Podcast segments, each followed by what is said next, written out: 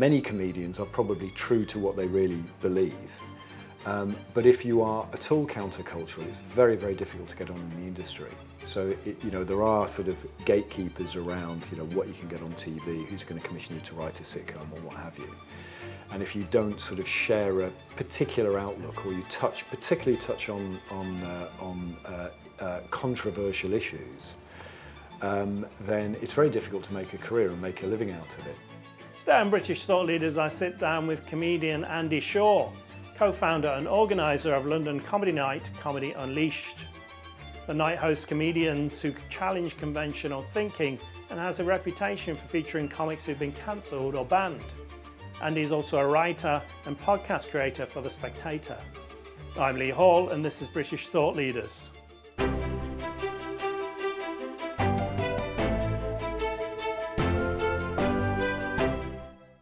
Andy Shaw, thanks for joining us on British Thought Leaders. Thanks for inviting me. In twenty eighteen, you founded Comedy Unleashed. Could you tell us a bit about your comedy night and what's different about it? Sure, yeah. So uh, we very grandly call it the home of free-thinking comedy.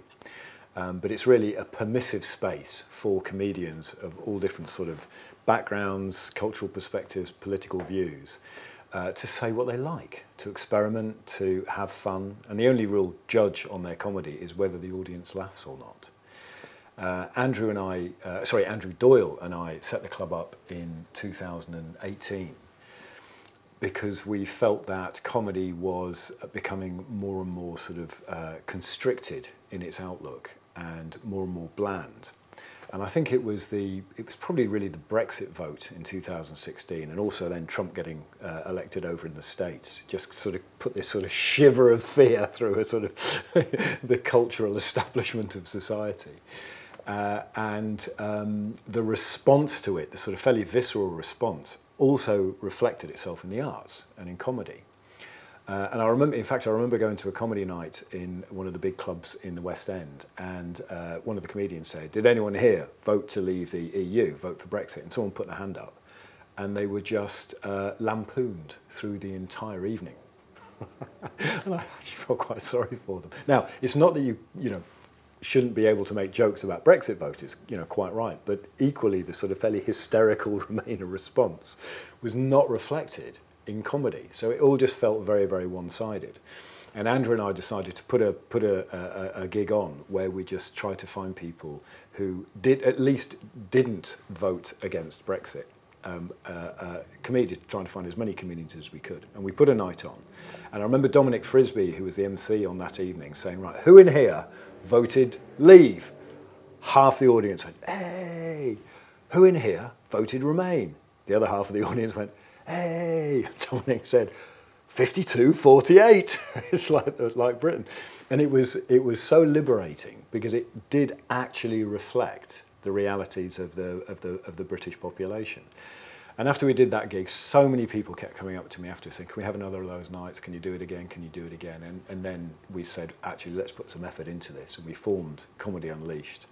And we've now had probably about one hundred fifty comedians, one hundred sixty comedians perform, from sort of big names who perform sets that they wouldn't do elsewhere, uh, or they want to try material out because they're preparing for something that's going to be on the T V, or young comedians who've got good ideas, or people who are a bit countercultural.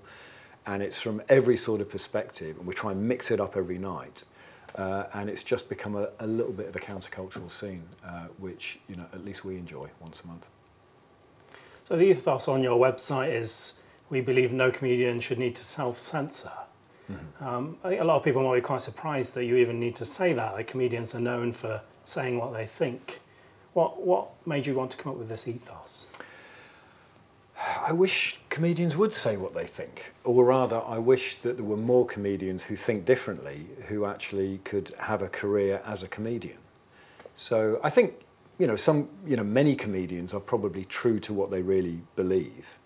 Um, but if you are at all countercultural, it's very, very difficult to get on in the industry. So, it, you know, there are sort of gatekeepers around, you know, what you can get on T V, who's going to commission you to write a sitcom or what have you.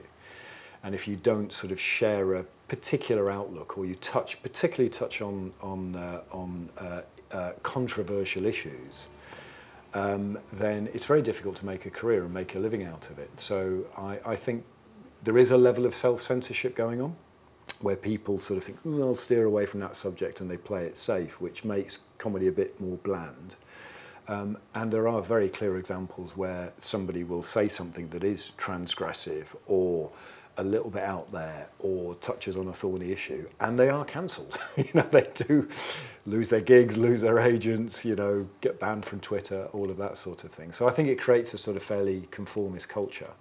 Uh, and I do think that's reflected in the fact that there are literally no sitcoms on T V nowadays.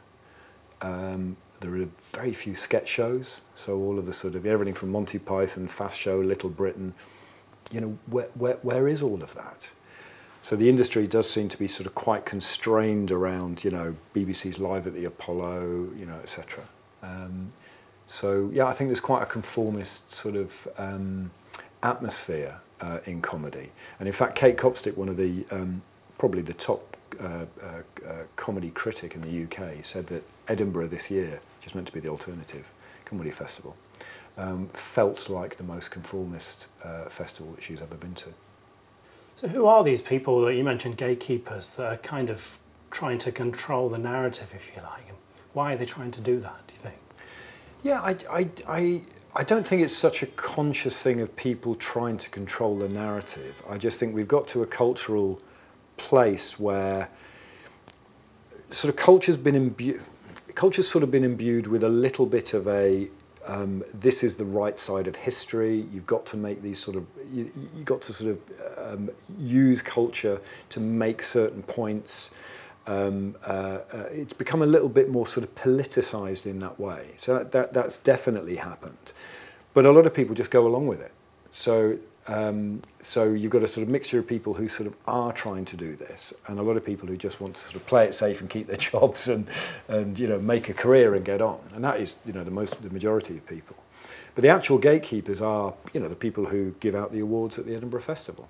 You know, uh, you know, certain types of people get awards. I mean, sometimes it looks like a sort of diversity committee checkbox. You know, one of them, one of them, you know, and it's, and it just think, but they're not funny. You know, I, you know, I've watched it and I sort of get what they're trying to do, but it's not funny. It's not gut-wrenchingly funny. So um, the gatekeepers are, yeah, people who run the awards, people who run the festivals, the, the, the relatively small number of commissioners in T V, um, which sort of have their coterie of people they trust and they like, and, you know, if an idea is pitched, it's a friend of a friend and that sort of thing. So it's a relatively small industry, um, and, um, uh, and it is, for, yeah, sort of fairly self-contained. I've heard some comedians that even been asked to sign an agreement not to joke about certain subjects. Do you know of any examples of that? Yeah, I mean, there are, there are quite a few examples. Um, I mean, there's some uh, sort of low-level ones where there are uh, pre-agreements signed. I mean, that's not very common, uh, to be fair. Most clubs just book people. Um, Uh, but, you know, there are a few examples, uh, clubs who sort of, you know, really try and exude their values and ensure that all the comedians, you know, uh, are not this phobic, that phobic, you know, what have you. Um, uh, it is in the minority, but it does happen. Um, but I think it's, it's, it's more that uh, if you uh, do stray out into um, controversial topic, uh, you know, topics, you're more likely to just not get booked next time. So the sort of quiet cancellation is, is much more effective than the big sort of, you know, uh, you must sign this agreement, or, you know, you've been on and we cancel you. It's more that you just sort of don't get invited to the party. Right. Talking about cancellations, probably the biggest one that I'd heard of was Jerry Sadowitz at Edinburgh this year. Yeah. The Pleasance Theatre accused him of extreme racism, uh, sexism, homophobia and misogyny. They did. Uh, he said they cheapened and simplified his act. Um, what, what are your thoughts on that situation? Well, Jerry is uh, utterly offensive. Uh, he's uh, totally self-loathing. Uh, he offends everybody in the room, and it's just, it, you know, his, his, his act is, is absolutely misanthropic. And the reason people go and see him is because it is hilariously funny. It is so transgressive and so inappropriate and so wrong and so cleverly done, the way that this character rants on stage. It is gut-wrenchingly roll in the aisles funny. uh, his act was called Not For Anyone, which is, you know, it's like, if you have any doubt what you're going to go and see, you know, th- that says it all. Everybody knows Jerry Sadowitz, what he's like. He's also hugely respected by comedians. You know, Jerry's been going for forty odd years, and he is the comedian's comedian. So whatever people's political or cultural perspective and background in the comedy world, the vast majority of comedians have huge amounts of respect for Jerry Sadowitz. So when he was cancelled, I think it was more than when, say, Roy Chubby Brown is cancelled in Sheffield, where most comedians think, oh, it's a bit tacky, all of that stuff. But Jerry is just is really respected. So I do think it was a watershed uh, in the comedy world, that the biggest alternative comedy festival in the world, the Edinburgh Fringe, with with one of the most long-serving uh, comedians is cancelled, is a bit of a watershed moment. And I was surprised about the sort of muted response to it. And it's interesting, Jer- Jerry never normally talks about his work. You go and see him, no one is ever allowed to film anything. He doesn't want people to write about it. It's just, you come, see the act, go home, that's it. And he doesn't talk, he doesn't do interviews. But after this one, he did. Um, and he said, uh, uh, you know, people are hearing the words, but they're not listening to what's being said. So it's like hearing a word, that's an offensive word, I feel triggered, that's offensive, you shouldn't be able to say that, rather than listening to what he's actually saying and looking at the craft of his act and actually the comedic genius of how he's he's he's he's playing with all this all these transgressive ideas. So, you know, his response is, this is just, you know, it's just Philistinism. It's it's the sort of angry Philistines are, are listened to, rather than, you know, venue owners who should just be saying, look, you know, I'll put on whatever act. The only judge of whether the act is good is whether you fill the room or not and people laugh. I think the, the, the thing that did force Jerry to come out and talk is they started off, the venue started off saying, uh, he doesn't conform with our values. And then it was either a day or two days later, they then said, um, in uh, in response to some some articles that were written about it, they said he is homophobic, racist, transphobic, et cetera, et cetera. And I think that's where Jerry genuinely got upset, that he said, you just, you're not listening to what I'm doing. You're not trying to make sense of it. You're just reacting to uh, to a few words. Um, uh, and and you know, hence he came out and felt the need to talk about it. So have we, have we reached an age where irony is dead? You can't kind of be ironically offensive because people will just understand the surface value and, and can't accept that you're trying to do something a bit deeper to, to kind of expose the, the thing that you're lampooning.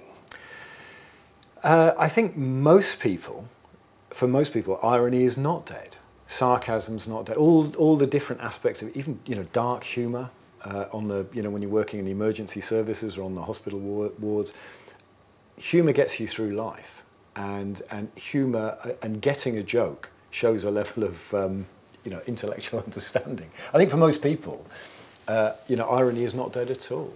Um, you know, we're surrounded by um, you know, material that could be satirised. I mean, life is so bonkers nowadays. I think, you know, people find it funny in real life. I think in certain areas it is harder if, if you've got one person who seeks to take offence and they know that they have the power to bring you down. There are people who can sense that power, and it does attract bad actors, uh, you know, people who have a bit of a power, you know, who want to get on a bit of a power trip. There are some people who are quite naive, who've just been schooled in this, you know, safe space environment, and uh, you know, everybody should just sort of, you know, use all the right words, and if they hear it, it's sort of, well, that's wrong, I need to report that. So I think it is harder in certain places.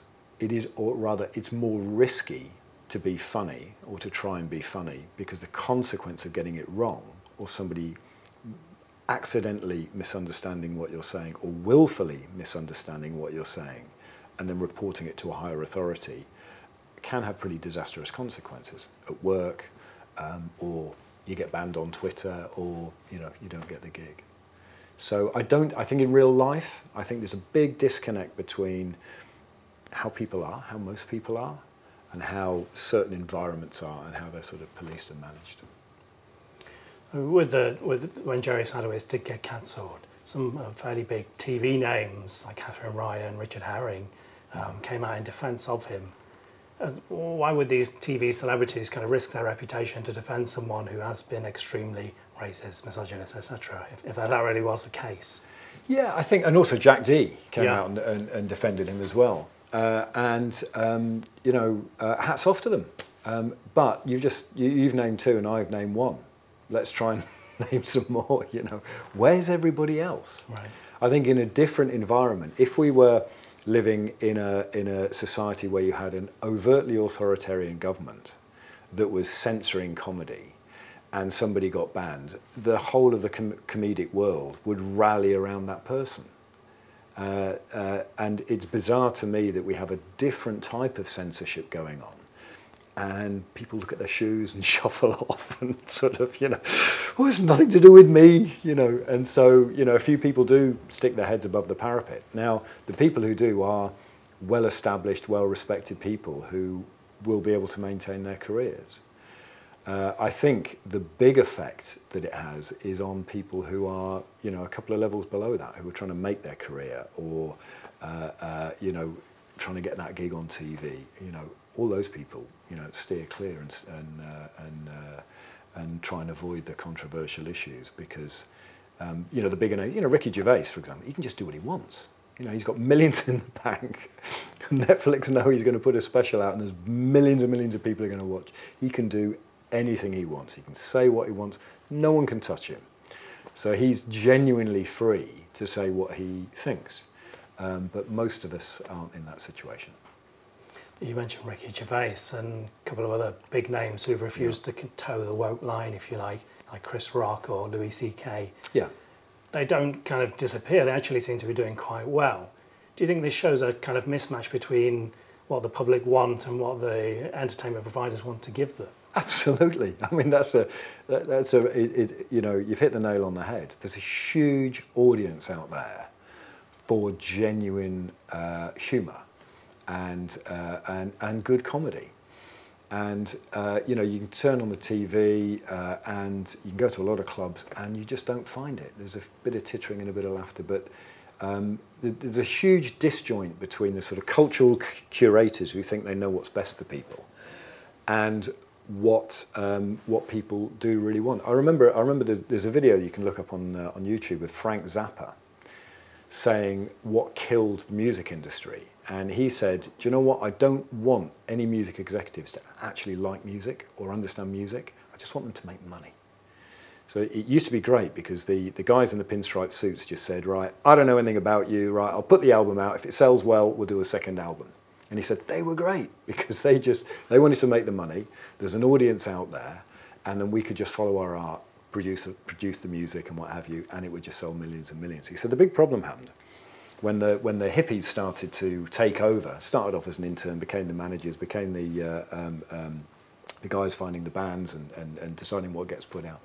They thought they knew what the public wanted, but actually all they did is reflect their own opinions. And of course the uh, record sales went down and down and down, and then they missed all the music, all the new musical trends. And I think that's what we've got here. Is I'd much rather people just two things. One is people just want to make money. So a venue just thinks, I want to fill this venue. Or Netflix thinks, I just want a big audience and just puts people on and, and, and tries stuff out. And secondly, commissioners who recognize potential uh, uh, or something new in an artist and give them a bit of uh, uh, support and space and resources to try it out. You know, Spike Milligan would never have got on television Uh, nowadays. I mean, there's so many shows that would just never have got a break if they didn't have a slightly rogue commissioner who just thought, there's something in that, give it a go and see if it works. So I think that, you know, I'd much rather it gets back to people who just want to make money uh, and people who uh, have, um, you know, just, just love art and love culture and just want to try stuff out, rather than these people who sort of think they know best and then they sort of manage it all for the rest of us.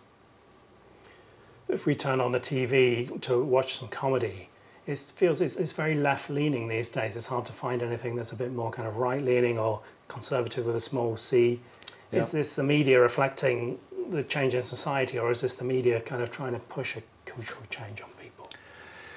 I think it, I think it just um, reflects the worldview of the people who run media. Mm. Uh, and to be honest, in the arts, it's always been left-leaning. You know, the arts has always been more liberal than probably most of society, and certainly than, than the establishment. Um, you know, it's been said by many people that we now have um, the sort of left-leaning people are the establishment, um, and and and and that is true. But but but it has, you know, largely been the case throughout sort of, you know, cultural history, certainly in sort of, you know, in the last sort of fifty, sixty years. Um, I think what has changed though is that um, culture's become a little bit more politicized, in the sense that it's seen that we need to educate people a little. We need to sort of reflect these sorts of values, because they're worried that um, uh, uh, you know, that people are a little bit bigoted or a little bit stupid or, or what have you. I think I think that's definitely true. Is that there's a lot of art that's become more self-consciously educational in the way that it, in the way that it's presented. I also think that um, it's not necessarily an issue of left and right. So I know everyone will sort of bang on about the Tories. Uh, but they won't, you know, go on about Just Stop Oil or, uh, you know, the madness of the whole trans debate or, or what have you. Um, but I think it, I think it's more that um, there's a sort of, I mean, Dominic Frisby says it's more sort of authoritarian, freedom-loving, and I think there is a, I think the, I think there's some truth in that, in that uh, there's a sense of, we need to sort of manage how people behave a little bit more and control, you know, and just sort of, you know, this is what is acceptable language. There's a sort of educational, supportive, sort of controlling impulse, which is which is um, which is quite predominant, rather than a let's give it a go, see what happens. You know, could go wrong, and and that sort of um, more free-thinking, uh, experiment, uh, experimentation, and a sort of free spirit, which to me is actually what the, the, the lifeblood of the arts is, and the lifeblood of comedy is. If you find something funny uh, and you can make other people laugh, it's funny. Um, so the sort of follow your art, um, you know, if you think it's funny, you know, go and do it and try it out with an audience. Um, and it might work, it might not work, um, uh, uh, is actually the only way that art will regenerate itself, and the other, the only way that will bring new comedians through, and, and new formats and new ways of thinking, and, you know, maybe even new forms of humour. I mean, stand-up's been going for what, sixty years? So, you know, that that is an art form. You know, why hasn't it died? Why hasn't that morphed into something else? Um, uh, so, uh, so I think you need that free spirit, and you've and and the key thing is that you've got to trust people. You've got to assume the best in other people, and you've got to trust uh, that, you know, people are actually quite good judges of things, rather than try and sort of constrict and manage what is presented to them. So I think, you know, it's a big, you know, the, the more we can get a free spirit back into comedy, the better comedy will be. Moving on from talking about comedians to the general public, I'm thinking back to when I entered the workplace. It was kind of a rites of passage that someone would take the mickey out of you, you'd be the butt of a joke, and you had to take it, possibly you'd make a joke back. But in, in modern society, it feels uh, we, we've lost that to some degree, because we might offend someone. Do you yeah. think jokes still have a place in our, in our modern workplace or modern society? I absolutely do, yeah. So, and I remember that as well. I remember um, when I, I, I started working for a big corporate, Uh, amongst a bunch of um, engineers, telecoms engineers, and there was banter all the time. And you earned respect if you could come back with something that was cleverer, or was a play on what they did, or was a slight put down. And in fact, it, you know, people weren't offended by it, but that's how you earned respect. Uh, you also felt that when people gave you a nickname or, or you know, took the mick, you were treated as a bit of one of the gang. So it was a sort of, uh, you know, it sort of it, it created a sort of camaraderie amongst people working together.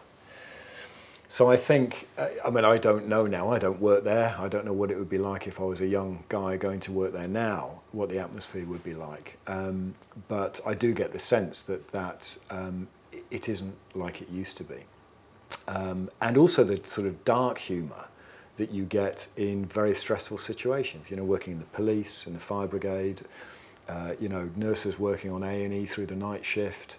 You know, the sort of, you know, if the patients heard what nurses used to joke about. But it's, but that sort of dark humour is is a is uh, is a way of uh, you know, having some sort of relief, mm. and the sort of the people who are working through that situation having a sense of camaraderie amongst them. And I think it's really important. I think humour is a really important social release.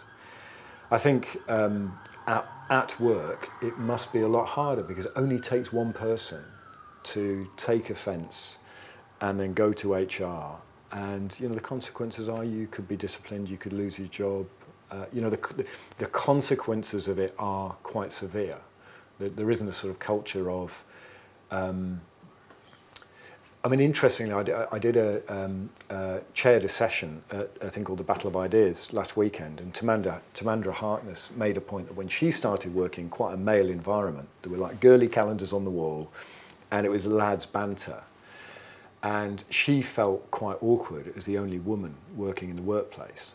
But she challenged it, not in an aggressive way, but just like, you know, I don't really like that. And they sort of moderated their behaviour a little bit. But she said what made, really made a difference is when more and more women started working there. And the sense of the, the humour wasn't lost, but it was less lads banter and more everyone bantering with each other. She said, you, you know, that, that's what changed the environment. So that's how it should be, rather than, you imagine she started working there, all the lads have been working there for twenty years. She turns up, she takes offence, complains to management. You know, it's not going to help her sort of fit in. Um, and also the consequences for those lads could be, uh, you know, could be quite disastrous. So I can imagine, yeah, things at work uh, in sort of, you know, public service and in, in, in corporates are quite different. I'm sure it's, well, I know for a fact, because I do it, it's very different in small workplaces where you all know each other and, and there isn't a big H R department. Um, I suppose the other thing is that a lot of jokes have gone online, sorry, into WhatsApp. So rather than jokes in the office, it's sort of, you know, uh, jokes on, on WhatsApp. So it's almost been sort of uh, hidden and privatised amongst people who trust each other. Um, which is, yeah, a bit of a sad state of affairs, really. So should people take more risks, do you think, to try and kind of um, bring things back? Yeah, I think, yeah, I mean, do, do what you can. I, th- I think we we can all talk about um, what's happening in culture and uh, around free speech and, and what have you, and we can talk about it at an intellectual level. But I think it's equally important to just go and do it. It's a bit like setting the club up, setting the comedy club up. We were saying, oh, you know, comedy clubs aren't so much fun, and this happened to me, and, you know, isn't that bad? And we just, well, why don't we set a club up? So we've got, you know, do what we believe in uh, and set it up and, um, you know, try and make something happen. So I think the more people do that, the more people do take a stand. If Uh, you know, you're a venue owner and somebody complains about an act, you say to them, uh, okay, if you didn't like it, that's fine, don't come again. Um, but if you don't let that happen, you're denying all the people who want to see it. Because free speech works two ways. It's, you know, my right to say something, but I think that's even more important is the social value of free speech, which is all of our right to listen to and watch and read whatever we want and make our own minds up. I think that's the. I think that that it, that is hugely important, uh, and I think more people demanding the right to do that. You know, don't well don't ban that because I want to see what they've got to say, and I might not agree with them, but I want to make my own mind up. You know, don't treat me like a child. I think the more people who do that, alongside the people who uh, do want to write what they want or um, uh, produce whatever comedy they want, just find a way of doing it. Uh, and and uh, and if it's any good, you will find an audience. So yeah, I would really encourage people to, where they can. Clearly, if it's you know, if you're at work and it's a difficult situation, maybe not. You don't want to lose your job, but I think as much as possible, people sort of stand up for what they believe in and follow their art and follow what they find funny, follow what what they believe to be true to themselves. Uh, then I think yeah, we can change this culture around because I think it's very fragile. I think most people don't buy into it. Um, I think the you know vast majority of people don't buy into it, but it but it's it's sort of it's a, you know there's like a sort of thin veneer of of, uh, of sort of blandness um, that if we, more and more people break through it, I think uh, I think yeah we can really turn things around. It seems even our everyday language is affected by this political correctness culture. Um, yeah. You find yourself not using certain words in case someone gets offended and things like that. Um, should we just accept that that's how the world is now, or should we be kind of trying to push back a little?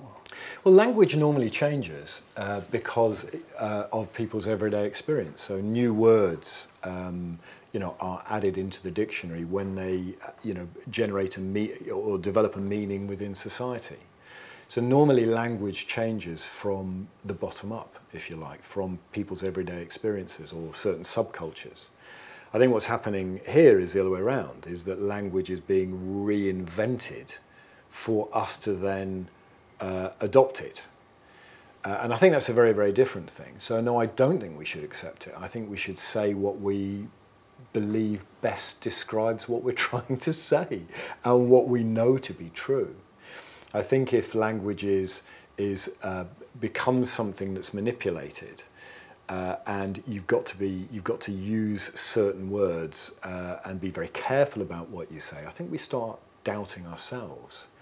And uh, we're sort of almost like looking to others for guidance. And guess who's going to give us the guidance? It's all the people who put themselves up as their, uh, put themselves up as our educators, the people who know best for us. You know, no, I think trust trust your own judgment. Uh, think for yourself. Say what you believe to be true.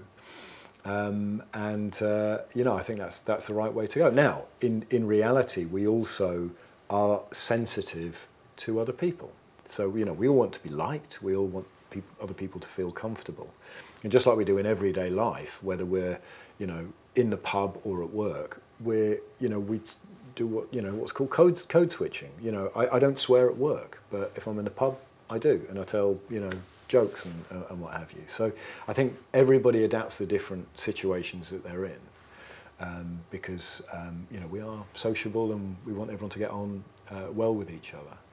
But as a general rule, I think I think you know saying what you believe to be true and choosing the right words to convey what you're really trying to express is is absolutely the right thing to do. If our viewers want to find out more about your comedy night, where can they find that? Ah, right, okay. Um, so the website is comedy unleashed dot co dot U K. Uh, if you go onto YouTube and search Comedy Unleashed, we've got about sixty thousand subscribers, so we try and put as much uh, video content out there as we can. Uh, at Unleashed Comedy on Twitter. Um, and um, we are going to be doing more gigs around the country, as well as the U K. We've just finished, a, we're just about to finish a fifteen-day U K-wide tour. Uh, so it's not just London.